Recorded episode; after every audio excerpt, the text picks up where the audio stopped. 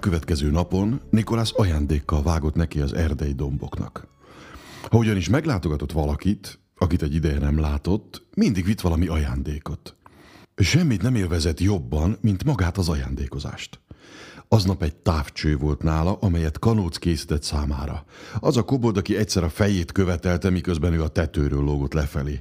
Igaz, még mindig szégyenkezett miatta, hiába mondta el neki Nikolas 100-szor is, hogy nem számít.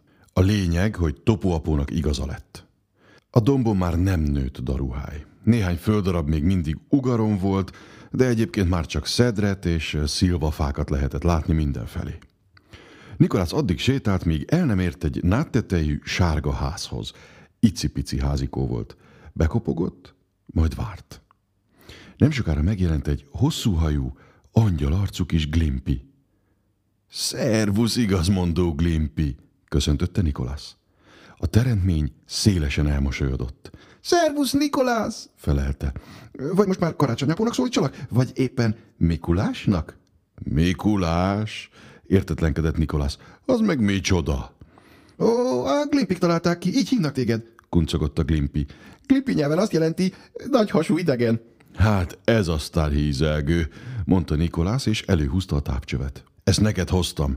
Gondoltam, örülnél neki, főleg, hogy olyan szép itt a környék. Elárasztotta az öröm, látva, hogy igazmondó Glumpi szeme felcsillan. Varázslátóka! Honnan tudtad, hogy erre vágyom? Csak úgy kitaláltam. A Glumpi személyhez illesztette a távcsövet, és kobolt falva felé fordította. Ó, aztán minden ugyanolyan, csak nagyobb! Majd fordított egyet a távcsövön, így pedig minden kisebbnek látszott. Na nézd csak, Karácsonyapó, a kis Glumpi, mondta boldogan. Ho-ho-ho-ho-ho-ho, felelte Nikolas. De kérlek, kerülj beljebb! Nikolas bepréselte magát az icipici házba. A sárga szobafalon mindenütt Glumpi tányérok lógtak. Leült az apró Glumpi székre, és igyekezett lent tartani a fejét. A szoba meleg volt és jószagú. Mindenütt cukor meg fahéj illata terjengett, bármintha egy kis sajtszagot is érezni lehetett volna. A Glumpi elmosolyodott. Min nevetsz? Azt hiszem, egy kicsit szerelmes lettem beléd, azután, hogy akkor megmentetted az életemet. Pirult el a Glumpi. Hát ezt már nem igazán akarta elárulni, de hát ha igazmondó Glumpinek születik az ember, nem igen marad más választása. Persze tudom, hogy úgysem lehetett volna köztünk semmi. Egy Glumpi meg egy ember, ugyan kihallott már ilyet.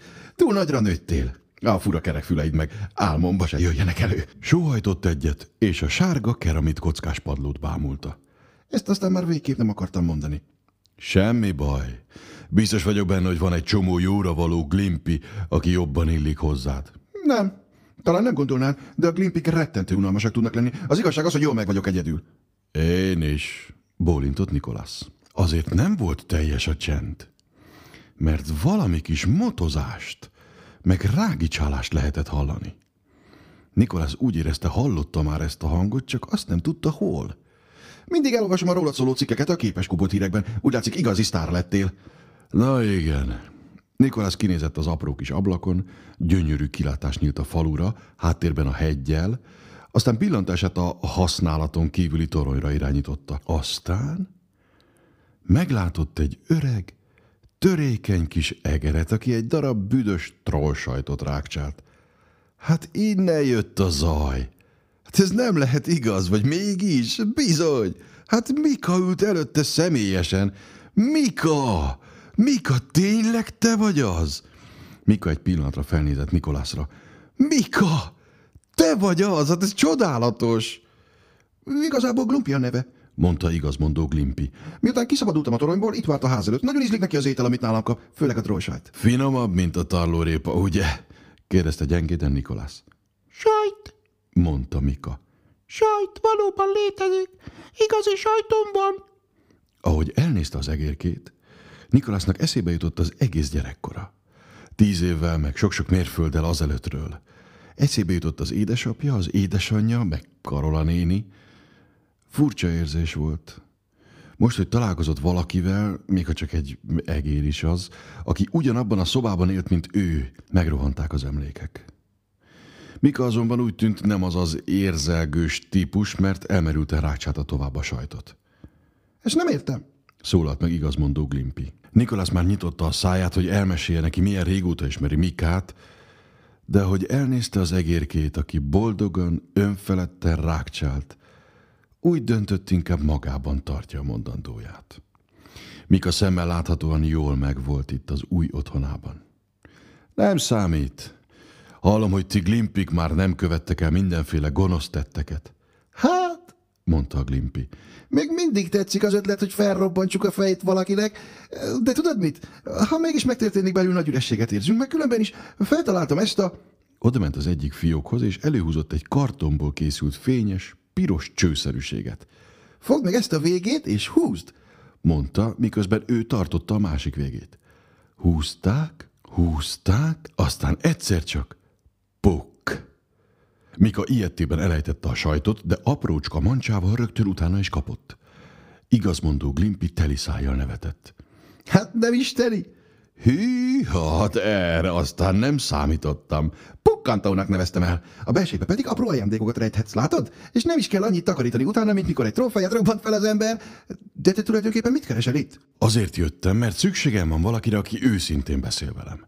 A koboldok ugyanis annyira kedvesek, hogy néha nem tudom meg tőlük, mi a helyzet valójában. Te azonban nem köntörfalazol. Az apró teremtmény némán bólintott. Az én dolgom az igazmondás. Nikolas habozott. Nem nagyon tudta, hogy kezdjen bele. Ő magas volt, nagy darab, legalábbis az egérhez meg a Glumpihez képest, a Glumpi meg az egér mégis pontosan tudták, kik is ők valójában. Megtalálták a helyüket a világban. Arról van szó... Ember vagyok, legalábbis olyasmi, de varázslatos képességeim is vannak.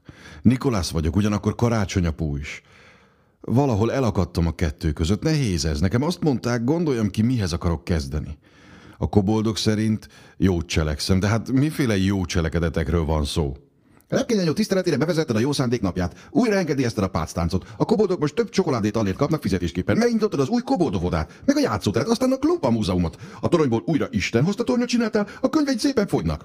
De én mondjuk nem sokat tudok kezdeni ezzel a sok humbuggal, hogy boldogságkalauz, meg ilyesmi, mint letetted a számvezetővizsgát, és most te tanítod a fiatal koboldokat számt vezetni. De hát a számvezetővizsgát mindenki leteszi. Igen, tanítgatok, de nem vagyok biztos benne, hogy tényleg ez a valódi feladatom. Igazmondó Glumpi eltöprengett. Megmentetted Durmikát? Az már 10 éve volt. Igen, ebben talán van valami. A múltbeli hőstetteidből élsz, jelentette ki komolyan a Glumpi. A koboldok viszont imádnak. Tisztelnek, igen. De nem kellene, hogy így legyen. És kellene, hogy valami céljuk legyen, valódi céljuk, ezt nem adtam meg nekik. Igazmondó Glumpi ismét elgondolkodott, és várta, hogy jöjjön az igazság. Az olyan 1-2 másodpercig tartott, egészen pontosan 3-ig, aztán megjött. Néha, kezdte, és a szeme tágra nyílva ragyogott, az emberek nem azért néznek fel valakire, amik, hanem azért, amikké válhatnak, illetve amiről tudják, hogy az illető ember lehetne. Benned is valami különlegeset látnak. Mikka a sajt végére ért, és az asztal vége felé settenkedett, majd hirtelen felugrott Nikolas ölébe. Nézd, csak tetszel neki, mondta a Glumpi lány. Ez elég ritka dolog, ugyanis nagyon megválogatja, kivel áll szóba. Lám, hogy felnéz rád akár egy kobold? Tetszel nekem, erősítette meg Mikka halk egérke hangon. Még ha nem is vagy tejtermék. Mindenki felnéz rád. Miközben a Glumpi beszélt, Nikolas érezte, hogy valami kavarog benne. Az az édes meleg érzés, a csoda, a remény és a kedvesség érzése, a világ legjobb érzése. Ez pedig arra emlékeztette, amit már több mint 10 éve tudott. Semmi sem lehetetlen. De még jobb volt, hogy hirtelen azt érezte, célja van annak, hogy kobold falván maradt. Lehet, hogy soha nem lesz belőle igazi kobold, de itt volt, és ennek, mint a világon mindennek megvan a célja. Megvan a hatalmad ahhoz, hogy jót tegyél, és ezt tudod is. Igen. Tudta, és meg is fogja találni a módját, hogy megtegye.